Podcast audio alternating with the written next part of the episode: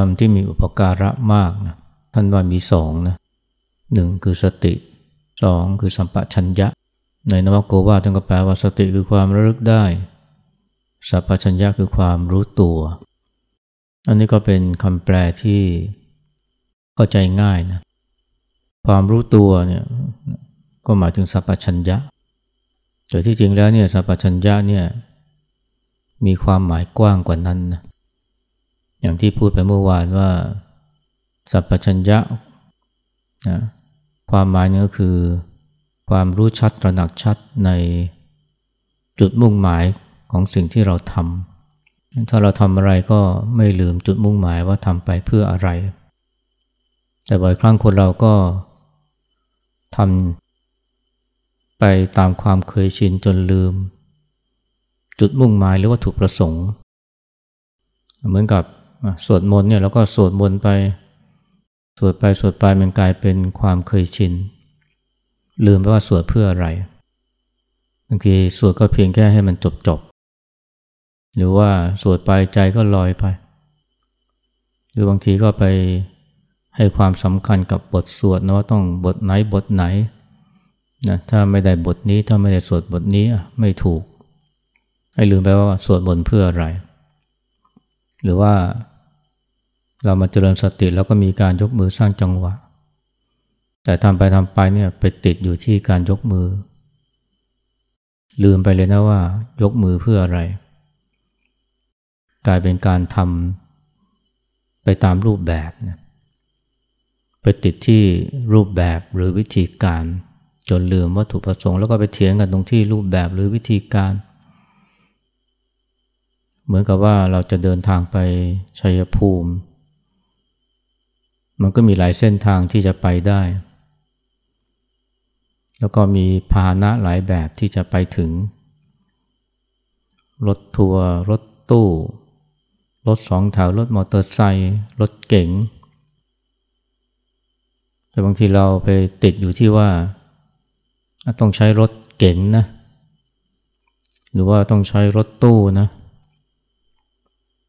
เถียงกันเนี่ย ทั้งที่ จะรถเก่งรถตู้มันก็ไปถึงชัยภูมิได้เหมือนกัน แต่ลืมไป ลืมไปว่าเรานั่งรถเพื่ออะไร กลายเป็นไปติดอยู่ที่วิธีการหรือพาหนะที่จะไปบรรถึงจุดหมายปลายทาง อันนี้ก็เรียกว่าขาดสัพชัญญะที่เรียกว่าศาสตรกะ สัมปชัญญะ สัพพัญญาหรือความรู้ตัวอันนี้ก็คือรู้ว่ากำลังทำอะไรนะรู้ชัดในสิ่งที่ทำแล้วก็ไม่เผลอ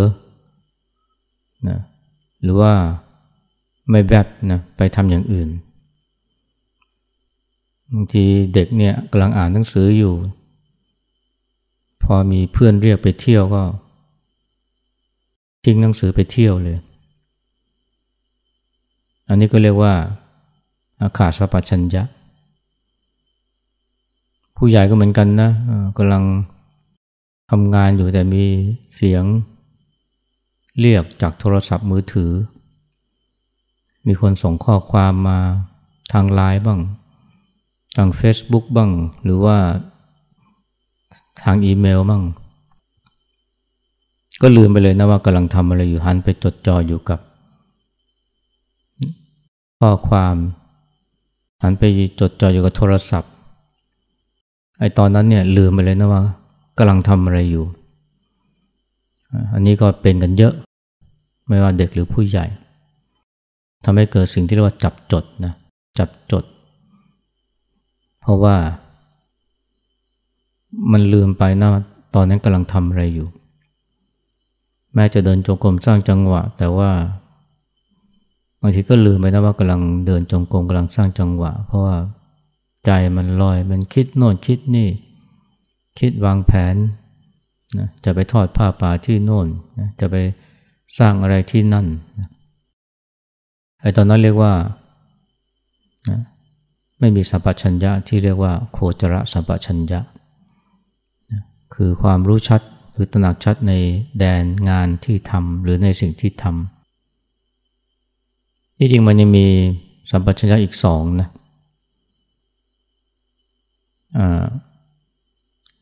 ได้แก่นะสัพพยะสัมปชัญญะ คือความรู้ชัดในสิ่งที่เกื้อกูลสัพพสัพพยะนี่พอแปลเป็นไทยเราก็แปลว่าสบาย แต่ที่จริงเนี่ยมันไม่ถูกทีเดียวนะ เพราะว่าไอ้สิ่งที่สบายมันอาจจะไม่เกื้อกูลก็ได้เช่น มามาปฏิบัติธรรมนะแต่ว่าเลือกหาที่ที่มันสบาย เตียงนุ่ม ติดแอร์มีน้ำร้อนนะเพอๆ มีโทรทัศน์ด้วย สัญญาณโทรศัพท์ก็สี่ขีดห้าขีดเนี่ยอันนี้เราสบายนะแต่มันอาจจะไม่เกื้อกูลต่อการปฏิบัติเพราะทำให้ไปติดสุข ติดสบาย สัพพยะเนี่ยมาถึงเกื้อกูลนะซึ่งบางครั้งอาจจะหมายถึงสถานที่ที่มันอาจจะลำบากไม่สะดวกสบาย แต่มันสงบสงัดอย่างที่เราสวดเมื่อสักครู่เนี่ยการนอนการนั่งในที่อันสงัด ที่ที่สงัดเนี่ยอาจจะไม่สบายก็ได้ ที่ที่วิเวกสงบ อาจจะไม่สะดวกก็ได้นะอย่างที่นี่สมัยก่อนเนี่ยมันก็ไม่สะดวกเอาเลยนะแล้วก็ไม่สบายด้วย แต่ว่ามันสงบสงัดมาก แล้วก็คือต่อการปฏิบัติ มันไม่มีสิ่งที่จะมาดึงดูดใจให้ส่งจิตออกนอก อย่างนี้เรียกว่าสัมปันี่เรียกว่าสัปปายะนะคือเกื้อกูลต่อการปฏิบัติเกื้อกูลต่อการฝึกจิต ถึงแม้ว่ามันจะไม่สะดวกกายเท่าไหร่ อาจจะไม่สบายกายเท่าไหร่คนเราเนี่ยจะรู้ชัดว่าอะไรเกื้อกูลต่อการปฏิบัติหรือการดำเนินชีวิตเนี่ยที่เราเรียกว่าสัพพยะสัมปชัญญะเนี่ย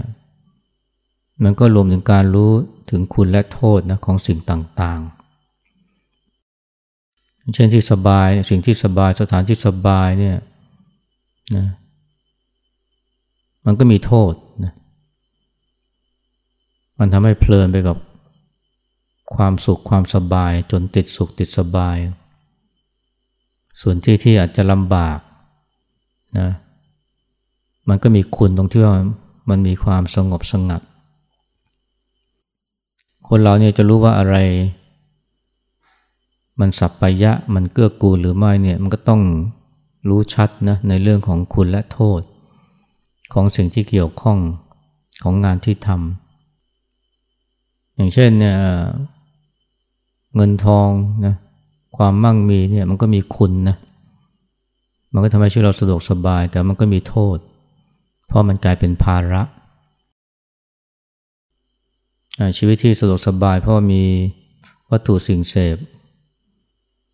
มากมายเนี่ยมันก็กลายเป็นภาระให้กับเราได้ ต้องคอยดูแลต้องคอยรักษา เช่นเดียวกับนะความสำเร็จนะทำอะไรแล้วก็สำเร็จนี่มันก็มันก็ทำให้จิตใจมีความสุขมีความภาคภูมิใจ แต่ถ้าว่าเราไม่ชัดนะในคุณและโทษเนี่ยมันก็จะหลงเพลินไปกับความสำเร็จ โดยที่ไม่รู้ว่ามันสร้างภาระอย่างไรบ้าง อย่างที่เคยพูดเมื่อสองสามวันก่อนนะว่าเนี่ยคนที่ทำกิจการประสบความสำเร็จนะมันยากนะ แต่ที่ยากกว่าคือการรักษาความสำเร็จนั้นให้ต่อเนื่อง และที่ยากกว่านั้นคือ รู้จักวางมือนะจากกิจการที่สำเร็จ เพราะว่า ไม่ว่าจะชอบหรือไม่ชอบสุดท้ายเราก็ต้องวางสิ่งนั้นลง อาจจะเป็นเพราะสังขารอาจจะเป็นเพราะร่างกายไม่อำนวย เพราะความเจ็บป่วย ถ้าเราจะเกี่ยวข้องกับความสำเร็จเนี่ยมันก็ต้องรู้ชัดนะว่า มันมีคุณและโทษอย่างไร คนส่วนใหญ่ไม่รู้ว่ามันมีโทษ รู้แต่ว่ามันมีคุณ รู้แล้ว เออ ขอให้ฉันประสบความสำเร็จนะ แต่ว่าไม่รู้ว่าสำเร็จแล้วนี่มันสร้างภาระติดตามมา อย่างเจ้าของกิจการ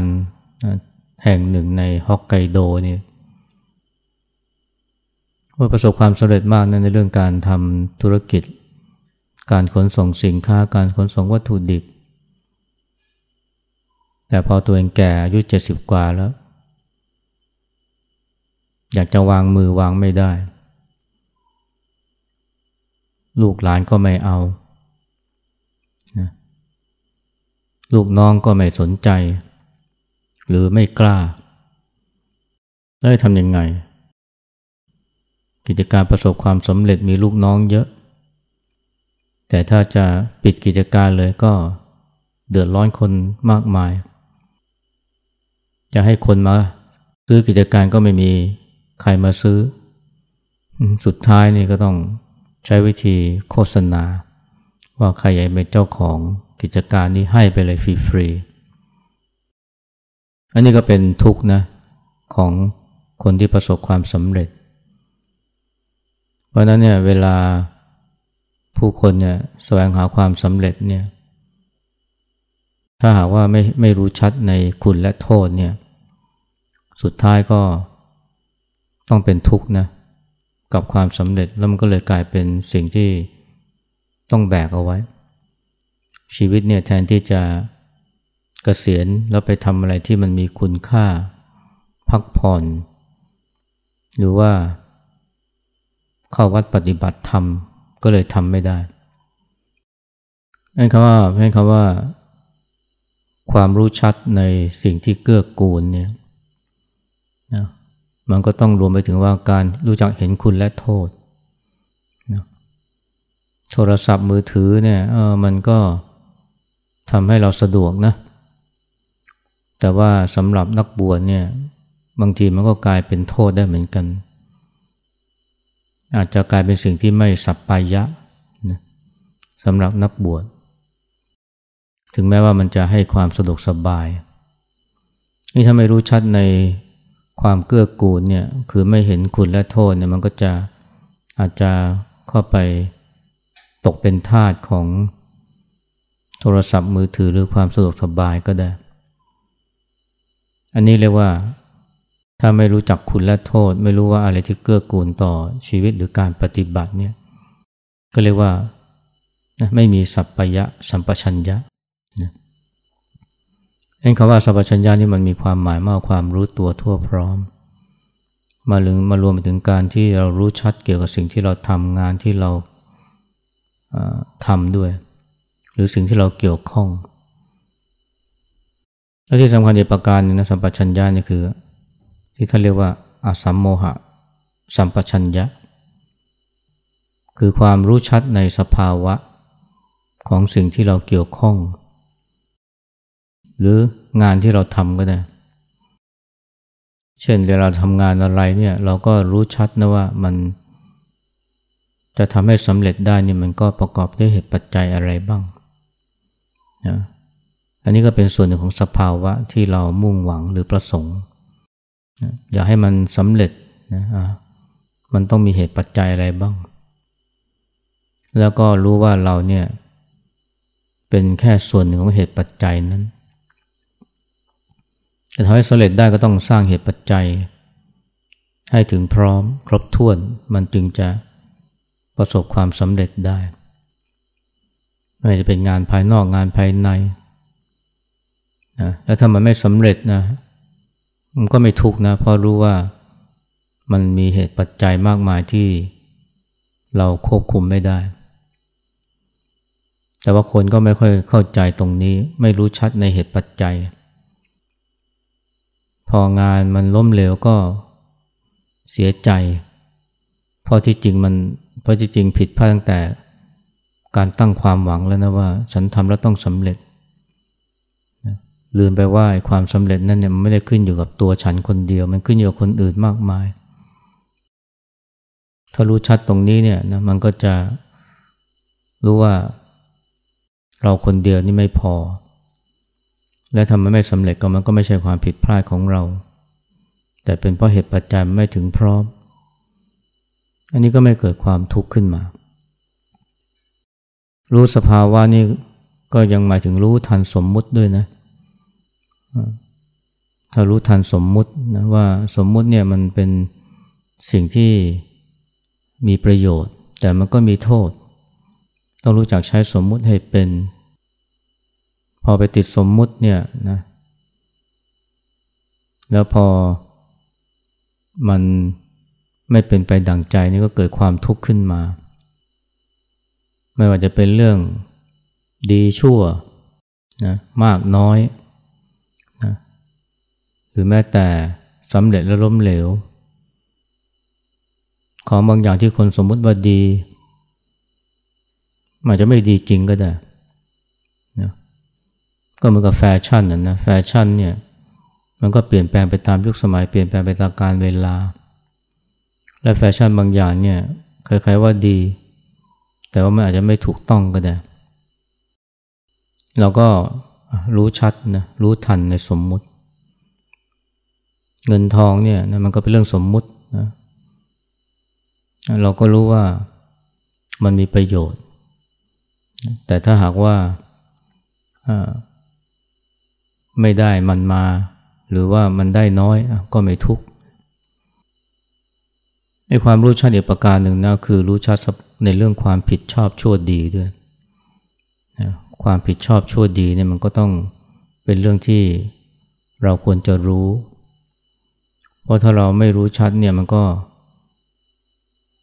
เกิดความผิดพลาดขึ้นมา แล้วบางครั้งแม้จะรู้นะ แต่พอมันเกิดอารมณ์ เกิดความวู่วามขึ้นมา มันก็ลืมหมดนะ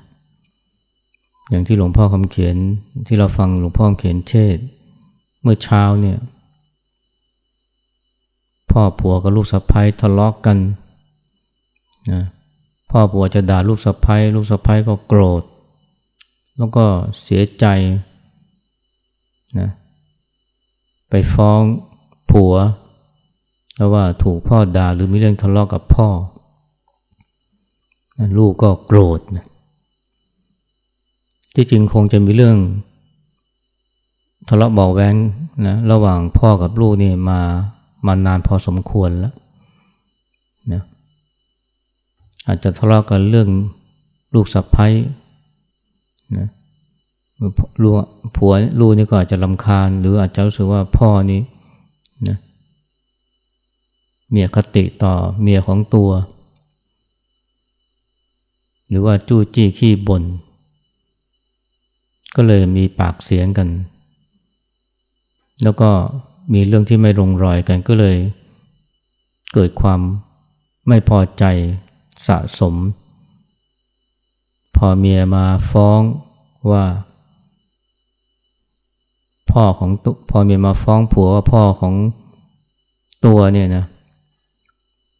ด่าว่าอะไร พูดเป็นผัวเนี่ยโกรธนะโกรธพ่อ ขี่มอเตอร์ไซค์เนี่ยคว้าปืนนะไปที่บ้าน พ่อกำลังจักตอกอยู่กำลังเล้าจักตอกอยู่ ให้ลูกนี่ก็ด้วยความโกรธนะไปหาพ่อเนี่ยพร้อมกับปืนลูกซอง เพื่ออะไรเพื่อจะยิงนะพ่อก็รู้นะ ว่ากำลังจะเกิดอะไรขึ้นก็เอามือ เอามือป้องเอาไว้ มือบังเอาไว้บอกอย่ายิงอย่ายิงให้ลูกไม่สนใจ ยิงเลยนะปืนลูกซองบอกว่าพ่อตาย พอพ่อตายจึงรู้ตัวว่าทำอะไรลงไป มันเกิดขึ้นได้อย่างไรนะทำไมจริง ๆ พ่อของตัวเองได้เนี่ยเพราะว่าตอนนั้นเนี่ยลืมนะความผิดชอบชั่วดี ลืมความถูกความผิดเผลอๆบางทีลืมไปได้ว่าเป็นพ่อของตัวอันนี้เรียกว่าเป็นพราะอะไรเพราะความโกรธนะ ความโกรธมันทำให้ลืมตัว พอลืมตัวแล้วเนี่ยไอ้มันก็ลืมอะไรต่ออะไรอีกมากมาย ลืมความถูกต้องลืมผิดชอบชั่วดีลืมพ่อ พอระบายความโกรธเสร็จสับนะหายโกรธ ก็รู้ตัวว่าเกิดอะไรขึ้นทำอะไรลงไป ตอนนั้นได้สติแล้ว ก็เลยเสียใจ เสียใจที่ฆ่าพ่อของตัว อันนี้ก็เรียกว่าขาดนะสิ่งที่เรียกว่าอสัมโมหะ สัมปชัญญะนะไม่รู้ชัด หรือไม่รู้ผิดชอบชั่วดี ซึ่งก็เกิดจากความลืมตัว เพราะฉะนั้นสัมปชัญญะเนี่ยมันมีความหมายกว้างกว่าคำว่ารู้ตัวนะมันหมายถึงมันยังหมายถึงว่ารู้หน้าที่รู้วัตถุประสงค์รู้ผิดชอบชั่วดีรู้คุณรู้โทษ แต่ว่าทั้งหมดเนี่ยมันก็จะว่าไปมันก็มารวม หรือมาผูกติดอยู่คำว่ารู้สึกตัวนะเพราะว่าถ้าไม่รู้สึกตัวหรือไม่รู้ตัวแล้วเนี่ยนะมันก็ไม่รู้หน้าที่ ไม่รู้ว่าทำอะไรกำลังทำอะไรอยู่ ไม่รู้ว่าถูกประสงค์ว่าทำไปเพื่ออะไร รวมทั้งไม่รู้คุณรู้โทษ ไม่รู้จักผิดชอบชั่วดีด้วยเพราะในที่ครูบาอาจารย์ท่านสอนเรื่องความรู้สึกตัวรู้สึกตัวเนี่ยหรือความรู้ตัวทั่วพร้อมเนี่ยมันจึงเป็นสิ่งสำคัญ มันเป็นเรียกว่าแม่บทหรือตัวหรือตัวแม่ทีเดียวนะในการที่ทำให้เรามีความรู้ชัดในเรื่องอื่น นะไม่ว่าจะเป็นศาสตกะสัพพัญญาความรู้ชัดในวัตถุประสงค์โคจรสัมปชัญญะความรู้ชัดในงานที่ทำสัพพยาสัพชัญญะความรู้ชัดในสิ่งที่เกื้อกูล แล้วเราก็อสัมโมหะสัพชัญญะความรู้ชัดในสภาวะ ซึ่งประการหลังเนี่ยมันก็รวมไปถึงการที่รู้ชัดไปถึง สภาวะของ ของรูปและนาม รู้ชัดถึงขั้นว่าเนี่ยมันไม่ไอสิ่งที่เราเรียกว่าเราเนี่ยมันไม่มีนะมันเป็นสมมุตินะที่เกิดขึ้นจากการเรียกรูปและนาม รูปและนามเนี่ยรวมกันก็สมมติว่าเป็นเรา เกิดภาพตัวตนขึ้นมา ถ้าเราไม่มีสัมปชัญญะไม่มีความรู้ตัวมันก็ยังก็จะยึดติดนะว่าเป็นเราเป็นเราเป็นเรา แต่ว่าพอมีความรู้ตัวเนี่ยมาดูกายและใจนะอย่างต่อเนื่องก็จะเห็นว่ามันไม่มีเราไม่มีตัวเรามันมีแต่รูปกับนามไอ้ที่เคยเห็นเป็นตัวเราตัวเราหรือตัวตนเนี่ยมันก็ถูกแยกย่อยออกมาเป็นรูปและนามกายกับใจ อันนี้ก็เรียกว่า เกิดความรู้ชัดในสภาวะ หลวงพ่อคำเขียนท่านก็ใช้คำว่ามันถลุงนะถลุงนี่เราใช้กับแร่นะแร่ที่มันเป็น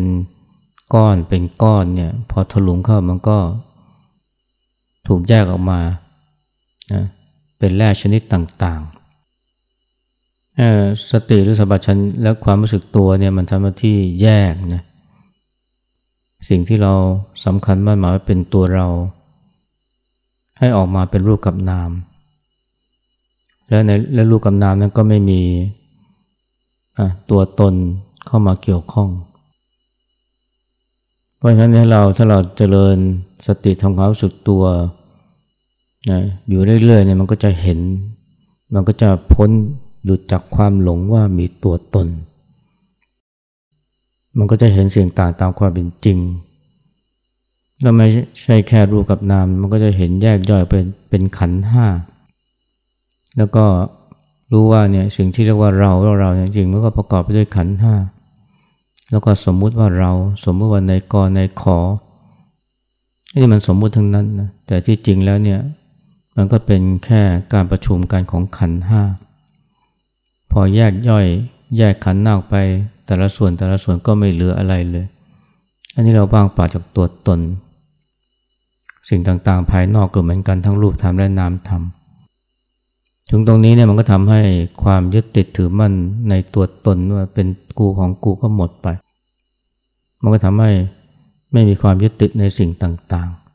ๆ ชนิดที่ทำให้เป็นทุกข์เมื่อเกิดความผันผวนแปรปรวนขึ้นเพราะเนี่ยไอ้คำว่าอสัมมหสัมปชัญญะนี่มันจึงเป็นเรียกว่าเป็น สุดยอดของสัมปชัญญะเลยทีเดียว เพราะมันสามารถทำให้พ้นทุกข์ได้ จิตเป็นอิสระ แต่ทั้งหมดทั้งมวลเนี่ยก็ต้องเริ่มต้นจากความรู้สึกตัว พอรู้สึกตัวแล้วเนี่ยถึงสุดท้ายเนี่ยมันก็จะไม่ใช่แค่รู้ตัว แต่มันยังรู้ความจริงรู้สัจธรรมนะรู้ความจริงของตัวตนว่ามันไม่มีตัวตนตั้งแต่แรก พอรู้ตัว แล้วพัฒนาไปสู่การรู้ความจริงที่เรียกว่าสัจธรรมเนี่ยมันก็เลยอยู่เหนือทุกข์ได้ เพราะฉะนั้นคำว่าสัมปชัญญะหรือความรู้ตัวนี่มันจึงเป็นคำที่สำคัญมากนะที่เราต้องมันสร้างมันสะสมขึ้นมา แล้วก็พัฒนาขึ้นไปถึงจนถึงจุดที่เรียกว่ามันเห็นแจ้งรู้ชัดในสภาวะความจริงของสิ่งต่าง